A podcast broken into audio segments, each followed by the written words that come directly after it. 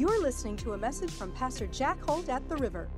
Today, I've got kind of an unusual message, but it's one I felt really strong in my spirit to preach today.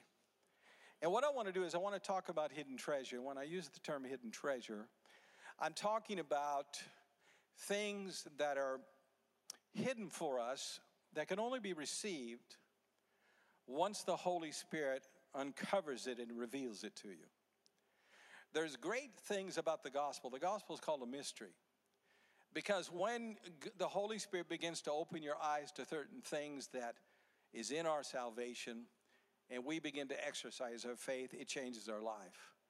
You know, I was raised in a traditional church, and, and it was fine. They, they, they taught love and all that stuff. But they never talked about, they always talked about that sweet by and by, the pie in the sky. But as I begin to study the Word and, and learn from people that the Spirit of God had revealed things to them, I begin to realize you can have your pie here with dessert and also have it in the life to come. Can you say amen? So today I want to talk about that. The person that reveals this to us is the Holy Spirit. And I want to take you to a text over in the Old Testament. It's called Joel. Joel uh, chapter 2, verse 25, and we're going to read this. And I'm going to give it to you within its context.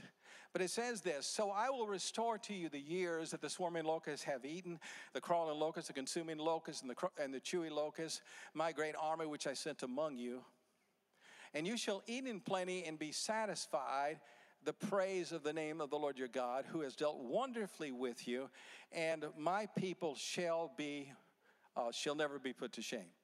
Now, that chapter is the chapter that Peter quoted when he preached on the day of Pentecost and the Holy Spirit was poured on the church. He said this This is that which is spoken by the prophet Joel, that I will pour out my spirit upon all flesh. My sons and daughters shall prophesy. My old men shall dream dreams. Young men shall see visions. This is the chapter that it comes from. But in the beginning here, before he, uh, the prophet says that, he says there's going to be a restoration of the years of the losses that people have experienced in their loss. Maybe it's a loss of a, a, spouse, maybe it's a loss of just a divorce, maybe it's a loss financially, maybe it's a loss because of COVID. God wants you to know today that God wants to restore. And this premise that I'm preaching is taught throughout the New Testament.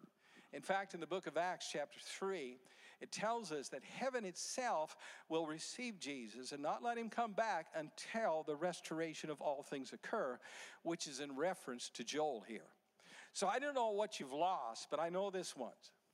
It's by the outpouring of the Spirit that restoration comes. In other words, without the Holy Spirit being poured out on the church, you'll never receive the recovery that you need in Christ Jesus. And so this message is really about the power of the Holy Spirit. And I want to I want to take you from that point and take you to the beginning of the church age when the church was birthed at Pentecost.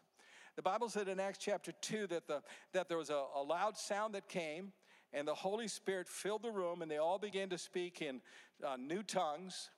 And there was 120 of them, and all the people outside began to hear them in their own language and dialect, even though the 120 didn't understand what they were saying, those that were listening heard them in their own language and dialect. Now, dialect is very important. They didn't just speak in other people's languages, they spoke in their dialect. In other words, they talked like they were Southern or whatever. And, uh, and this is very significant because the outpouring of the Holy Spirit was a sign that God wants to pour Spirit upon every culture. It doesn't matter if you're black or white or red or orange or whatever, God wants to pour His Spirit upon you. And it's amazing to me that the initial outpouring of the Holy Spirit through church, church, church history has become a a, a point of division in a lot of church. Well, I don't believe in that speaking in tongues.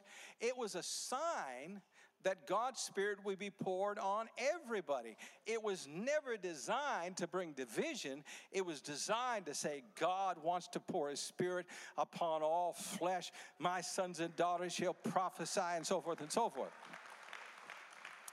I wanted you to see that because a lot of people don't understand that the initial manifestation of speaking in different languages was the only time in history it had ever been manifested.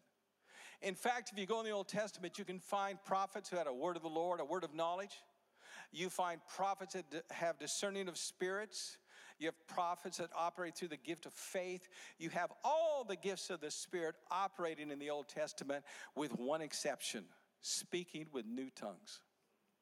And so I know people get restless about it, but I want to tell you something this church would not be here without tongues and interpretation. The church was birthed in a prayer meeting that we had been praying in the Spirit for three to four hours. And the Lord began to interpret what had been prayed. And the church was birthed by that. My ministry would not be where I'm at today if it wasn't for the, the tongues and interpretation. It would not be there. It is a very supernatural gift, and it is, a, it is something in Scripture that is for the body of Christ, it's for every culture. It doesn't matter where you're from, it's for everyone, because the great restoration cannot occur until the Holy Spirit begins to reveal to us things that we could not see without Him revealing to us. And I want to ask this question that great sermon that Peter preached when did he prepare that sermon? I don't believe he prepared it weeks beforehand. I believe when the Holy Spirit was poured upon him, at that moment, as he began to pray in the Spirit, God began to reveal to him things that he had not seen before, had not seen that this was prophesied in the book of Joel, and he preached that, and 3,000 people got saved that day. There's a power in the inspiration of the Spirit that the church cannot draw back on. We have to press through with all of our heart and with all of our meat. Come on, church, help me out here. God wants to help us with the Holy Ghost. Now, I bring that out, and I, I want to. What I want to do is I want to give you a little foundation. Then I'm going to give you some practical application. And the foundation I want to give you is this: there are exactly five times in the Book of Acts where people were baptized in the Holy Spirit, and they wrote about it. I'm not talking about just being filled, because once a person is baptized in the Holy Ghost, they spend their lives being filled with the Spirit in worship service and so forth and so forth. But I'm talking five initial times in Scripture, in the book of Acts, where it clearly reveals something powerful. Now, two out of the five times, it isn't clear what the first manifestation was. But three out of the five times it's clear. For instance, Acts 2, the manifestation was tongues and praising God. Amen? They were all filled with the Spirit. All 120 of them were filled with the Spirit. But let's go further. If you look in Scripture, in fact, I'll give you some references and you can look them up later if you want to. And another reference is in uh, Acts chapter 10, verse 46. This is when Peter, he was on the house of Joppa praying, interceding. A vision comes down of unclean animals that he was not supposed to eat under Jewish law. And a voice said, Take and eat. What I make clean is clean.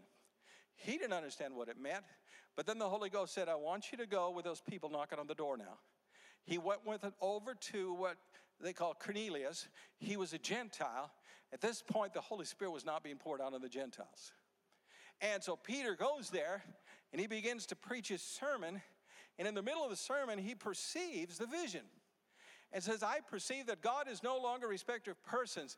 Soon as that revelation came, the Holy Ghost fell on all the Gentiles, and they began to speak in tongues, just like the apostles did in Acts chapter 2. And Peter's blown away. He said, Who can refuse these people to be water baptized? They received the same manifestation that we did in the beginning. That's pretty clear, isn't it? And the first manifestation was praying in the Spirit, praying in unknown language. All right, and the third one that is very, very clear is in Acts chapter 19 where the Apostle Paul's on a missionary journey and he runs into 12 uh, uh, disciples of John the Baptist. Now, understand, John the Baptist preached that when the Messiah came, people were to believe on him. So they'd only believed up to that point. So Paul verses them and tells them about Jesus. They get saved. They're water baptized. They come out of the water. He prays for them. And the Holy Spirit comes on them. And they all spoke in tongues and magnified God. Say amen. amen. So there's no doubt from those first three references. Can you say amen? Now, the other two references is one was in Paul's conversion in Acts chapter 9. You remember the story? He's persecuting the church. All of a sudden, the Lord appears to him in a light and blinds him. He can't see. I mean, literally, he's blinded from it. They take him to an, a town, and in the town, he goes there. And while this is going on, the Lord speaks to a disciple of Jesus in a vision and says, I want you to go to, go to Paul, who's in the city here, and I want you to pray for him that he, can see and that he be filled with the Spirit. Now, of course, the disciple says, Lord, he persecuted the church. He said, No, he's called by my name. You need to do this. So he goes there, he prays for him, and he's healed. He can see. And it says he prayed for him that he'd be filled with the Holy Spirit. And he was, but it doesn't say anymore. But yet in 1 Corinthians 14, 13, I believe it is, Paul said to the Corinthians, I speak in new tongues more than all of you. So even though it doesn't say there directly, it says there indirectly in other scripture. Amen? And then the last reference, and these are all the references in Acts, is when Philip, who's a deacon that God anoints to become evangelist, he goes out and he's preaching the gospel. People are getting healed people that are paralyzed being set free, and a great revival hits the city of Samaria. And all of a sudden, he's baptizing these people. Now, how many know you baptize people after they're saved? Not to get them saved, but after they're saved. Because you go in the water, come up just like you died with Christ and came up. Amen? And so they do that, and Philip notices that none of them have received the baptism of the Holy Spirit. None of them. So he sends a letter to Peter and John in Jerusalem, and he says this in the letter. He says, they, all these people have received the word of the word of the Lord. That's a term that means they were born again. But he says none of them have received the baptism of the Spirit. And so Peter and John go down there, which take a couple days. They go down there. And it says they prayed for them, and everyone began to be filled with the Holy Ghost. Now, my question to you is simply this How did they know they were filled with the Holy Ghost? The Holy Spirit is invisible. How did they know that they were getting baptized in the Spirit? I mean, how did they know? Did, God just speak to Peter, say they're getting it? How did they actually know? Well, the text doesn't tell us, but it gives us a hint because in the same story, there was a sorcerer that was famous in the area that heard the gospel and wanted to come to Jesus, but he made a mistake. He went to Peter when he saw the Holy Spirit was being poured out on people, and he said this to him. He says, Can I buy the Holy Spirit, this power to give the Holy Spirit to people? And Peter basically, this is a paraphrase, said, To hell with you. and he said this, and this is very important in the Greek. It said this He said, You have no portion or matter in this because your heart is not right. The word matter is the same Greek word, it comes from the same root word as in Acts 2 4, where after the Holy Spirit had come upon them, uh, they began to speak in tongues as the Spirit gave them utterance. That's why some translations say this you have no portion of this word or this utterance that came. In other words, it's a clue that the manifestation that they were talking about had to do with utterance. I don't know about you, but I'm presenting my case here. I want you to see that. The point is, Speaking in tongues is not something that's passed away.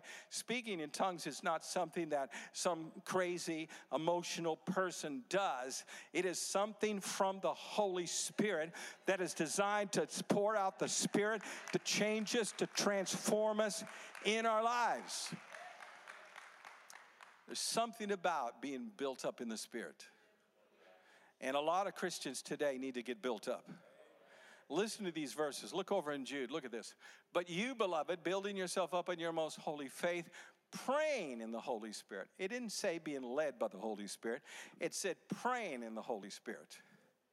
There's a difference between being led by the Spirit and praying in the Spirit. Let me give you another verse that shows that speaking in unknown tongues edifies and builds you up. 1 Corinthians 14. He who speaks in a tongue does not speak to men, but to God, for no one understands him. However, in the Spirit, he speaks what? Mysteries, secrets. In other words, there are treasures that are secrets laid up for you that are revealed through praying in tongues. There's things revealed to you that can bring forth blessing, bring forth healing, bring forth deliverance in your life. Now, look at this next verse. But he who prophesied speaks to edif- edification, extortion, comfort to men. Now, watch this part.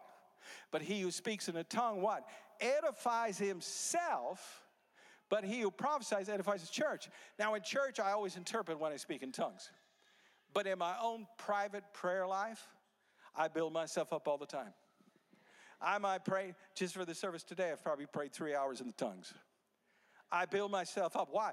Because when you build yourself up in the Spirit, you become more aware of what belongs to you. Become more aware of God's will. You become more aware of God's presence. You become more aware of what His Word says. You, and the Holy Spirit begins to lead you and guide you. Don't tell me we don't need that in America today. We need to be aware of the blessings that God has for us. Some of you have been to church for years and never been aware that God, wants you to give you an inheritance to your children's children. You're not aware that healing's in the atonement. You're not aware that God wants to give you long life. You're not aware of these things. The Holy Spirit will make you aware of those things when you get built up. Some people are so down, they couldn't believe for a fly. But when you get built up in the Spirit, as Christ is starts to manifest. The Holy Spirit's whole purpose is to manifest Jesus in your life. You need a miracle today. You need a manifestation of the Holy Spirit in your life to have it happen. Now, let me share something here at this point that's really the crutch of the message. Something really deep in my heart. I know there's a lot of needs that people have of restoration in many different areas you have to be willing to pray through. And when I say pray through, I'm talking about what John said in 1 John 5:13. He said, If we know he hears us, we know we have the petition that we desired of him. In other words, you got to pray through. You say, well, What does it mean to pray through? Praying through means this it means you pray until something happens spiritually. You pray until something is awakened in your heart. You pray until there's some something that goes off and goes, something's changed. You pray until there's a supernatural tugging on your heart.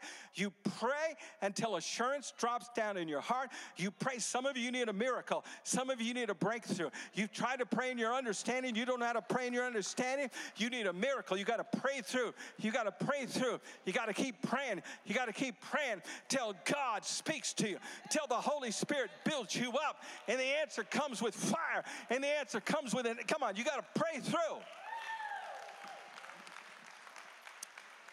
It's something that a lot of people are missing in the church today. You got to pray through. I mean, there's a lot of times I don't know how to pray.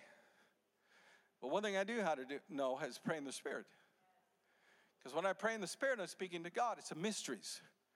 But many times He begins to reveal to me things in darkness that are in those mysteries and bring it to pass. One of the first times I, I found the value of this, of becoming aware, that shocked me the most. And it was a simple thing, but God really taught me through it. And that was I was on a cruise with my family, and my sister was there and her husband, and we just finished the cruise. I think it was a seven-day cruise, and and we were at the dock and we were coming off the ship with our luggage and all that stuff. And and my brother-in-law says, "Man, I really enjoyed the breakfasts." At, you know, in bed. And I said, Yeah, well, I didn't do it because I didn't want to pay the extra. And he said it was all free. And I remember I was so mad because I wasn't aware of it. I would have stayed in bed all every every day, but I was said, "Come where's my where's my, you know, bacon and eggs?" But I wasn't aware of it. I wonder how many miracles we miss because we're not aware of it. I wonder how many things we could have happen in our life, but we're just not aware of it. One of the hardest things people have is standing in faith. But you can't stand in faith until the Holy Spirit makes you aware of what belongs to you. Once that happens, you can believe you receive. Once you believe you receive, you can go out, but you got to hold on to it. You got to hold on to it. If God gave you a dream, if God illuminated something to you in prayer and awakened it to you, you need to hold on it in faith. I don't care if it's hell or high water, you keep holding on to it and it will manifest in your life. Whatever the Holy Spirit reveals that you believe you receive, always manifests. It always manifests. It always manifests. But you got to pray through sometimes to to get the Holy Spirit to confirm whatever it is that you're praying in faith for. We ought to give God a shout unto God right now and say, Lord, manifest, manifest, manifest, manifest my breakthrough, manifest it. Not everything happens instantly. Sometimes it takes hours, sometimes it takes weeks, sometimes it takes months, sometimes it takes years. But if you get something by the Spirit, that came from God's word, you do not let go of it. You hold fast to it. I don't care who tries to talk you out of it.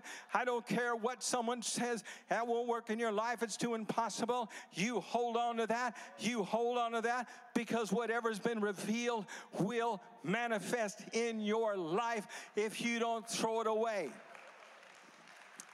You got to embrace it and hold it in your life. Look at this verse, Second Corinthians. Put it up if you would. Whose minds the gods of this age have blinded, who do not believe, lest the light of the gospel of glory of Christ, who is the image of God, should shine on them. Notice an unbeliever is what he's an unbeliever. Whenever we refuse to believe the gospel, we blind ourselves to what is available to us. The devil loves it when people die and go to heaven without receiving half of what God had promised to them.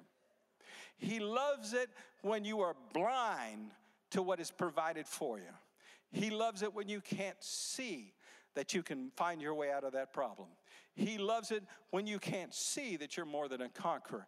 He loves it when you can't see that you're an overcomer. He loves it when you're blind to it and you believe you're nothing and believe you can't, He loves that. But praise God, the Holy Spirit is here to lift us up on high and to tell you that you are the head and not the tail. You're above and not beneath. You're more than a conqueror. Greater is He that is in you than He that is in the world. You have been called to succeed, to be successful, to break through barriers, to remove mountains in your life, to be more than a conqueror. You are called to be a light of God in a dark place. That is your calling. Don't let the devil talk you out of it. Pray through. There's such a power to this. In fact, let me give you this verse. This is in Isaiah 45 3. Look what it says. I will give you the treasures of darkness, the hidden riches. Say, hidden. Of the secret places Remember, I said when you pray in the Spirit, you speak mysteries, secrets, the hidden riches of the secret place, that you may know that I, the Lord, who call you by your name, am the God of Israel. Man, it's so powerful. Did you know that before God created creation, this is found in Ephesians chapter 1, that He predestined everything that you might need in life? In other words, He planned for it. He planned for the day you got sick to provide a healing for you. He planned for the day that you had that accident. He planned for the day when you needed a miracle for this. He planned for all of it. This is before God created even creation. You're in heaven. So when you come to God, it's almost like there's this huge warehouse that God built before the foundations of the world. And in it are all these shelves with things that you would couldn't that you might need in your life. And God put your name on it. It's like the Holy Ghost brings you through when you're praying and all of a sudden makes that real to you. That's yours. See, your name's on it. That's yours. You can do that. Yeah, you can overcome. Wow. I remember the first time the Lord revealed to me that He is only limited by me, not by Himself. In other words, God has no limits. It's according to how I believe that determines God in my life. Wow. I said, Really, Lord? Well, I'm the only, wow. But I didn't see it for years. I thought, whatever is it. Whatever just happens. Listen to me carefully. I want you to hear this because some of you are struggling right now to be healed. You're struggling right now uh, with your children. You don't know what to do. You bring them to church, you do what you can do, but you're struggling with it. You don't know what to do. Sometimes we don't know exactly how to pray. But if you would just pray in the Spirit for as much time as you need to do that until something happens in the spirit realm, then you can stand in faith and God will begin to move in your life. But if you're not willing to pray through, you can, and this is something that's wrong with America today. The church isn't praying through. The church is finding less and less reason to be the church. The, the church is finding less and less reason to be in a spiritual atmosphere. Shorten the service, Pastor. Don't have as many services. Come on. We, we got to get out. We got to do our thing. I'm telling you, you got to pray through. I'm telling you, we got to worship till God's Spirit falls. I'm telling you right now that the gifts of the Spirit are ready to be released in your life. But He wants you to seek Him, He wants you to press in. He wants you to press in with all your heart because God wants to bring miracles into our life. But there are hidden from us. They're in darkness, and God's Spirit is the way that is revealed. God's Spirit will, oh my goodness. I got, whoo, yeah. That's how you get healed of cancer. That's how you get healed of incurable diseases. Is you just prayed through. I'm not giving up until something happens spiritually in my life. And granted, when you do that, you're going to be a fanatic. You know what I'm asking you to do? I'm asking you to become a drinker of the Spirit. Not a drinker of wine, but a drinker of the Spirit. I want you to become alcoholics for the anointing of God. I want you to become addicted to the Holy Spirit. I want you to come to church, say, Come on, let's have a swig. Let's have a happy hour. Let's drink a little bit in the Spirit. Let's thank God. Let's get filled with the Holy Ghost today. Oh, Oh, man, I'm feeling the influence of the Holy Ghost. I want you to get under the influence of the Holy Spirit today. Wow. Yeah, we're all drunks in the spirit. I don't drink wine. Boy, this last two years I wanted to, but I don't. But I do get intoxicated by the anointing of God. Because sometimes I just got to feel Him more than I'm feeling the pressure. Sometimes I got to get under the influence where he can just barely move and I can sense it because pressure and all that is coming at me. And the Lord wanted me to say, and you know, when I was preparing those things, this is not really a Father's Day message. In fact, people are going to come with relatives and go, What is that guy preaching on? But I really felt that God wanted you to know this. He wants you to depend on the Holy Spirit for the deliverance that God has called you to have. He wants you to depend on Him. Let me close with this. This was a, a, preacher, it's actually a true story, a preacher in London. And part of his ministry that he would do is he'd go down to the slums in London. And there was a, an old lady down there that lived there in the slums. And she lived in this big crate. And he would go there and have tea with her. One time he's down there looking and he looks in the crate and there's a there's a, something framed with a picture frame hanging on this wood crate. So he's sitting there just socializing with her, and he says, Oh, by the way, what is that that you have framed up there? And she said, Well, I'll tell you, you know, before I ended up in the slums here, I used to work for a very, very rich person. He was very wealthy. He had estates and mansions and all that, and I worked for my whole life. But you know, I never learned to read or write never, never learned it. I just served all my life. Well, one day, this man that I had been serving all my life, he was on his deathbed. So I was next to him by his deathbed, and he handed me this piece of paper. And I framed it because he was so good to me all the years that I worked for him. I don't really know what it says, but I received it and framed it. So the pastor gets up, he's curious, he looks and he begins to, to look at it and it says will and testament. And this rich man, I'm talking about filthy rich, had given his total inheritance to this woman. She, she had been living in a crate when she could have been living in a palace. She had been not serving or having anybody serve her. She could have had people serving her. She could have stayed in the best places, been moved around by the best doctors, but she did not know it. She was not aware of it. You may be living in a crate today, but you're not aware of the fact that God has given you an inheritance. You may be in a situation right now, you say, Man, I just ain't working. God says, No, I've given you inheritance, an inheritance to get a breakthrough, an inheritance to give you whatever you need in your life. It's there, it's yours.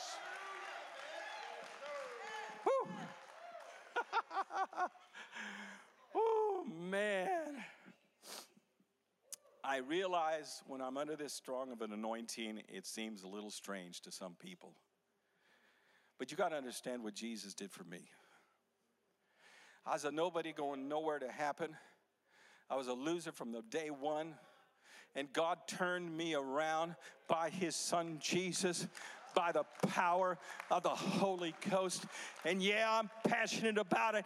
Yeah, I'm passionate about getting everything I can get from God. I'm passionate about God moving my life. I'm passionate about hearing from God. I am passionate about that because of what He done for me in my life. And I'm going to praise Him. And I'm not ashamed of what God has done in my life. Thanks for listening today. For more messages like this one, check out our podcast, River app, and our website at theriver.church. We're the river, and we're doing life together.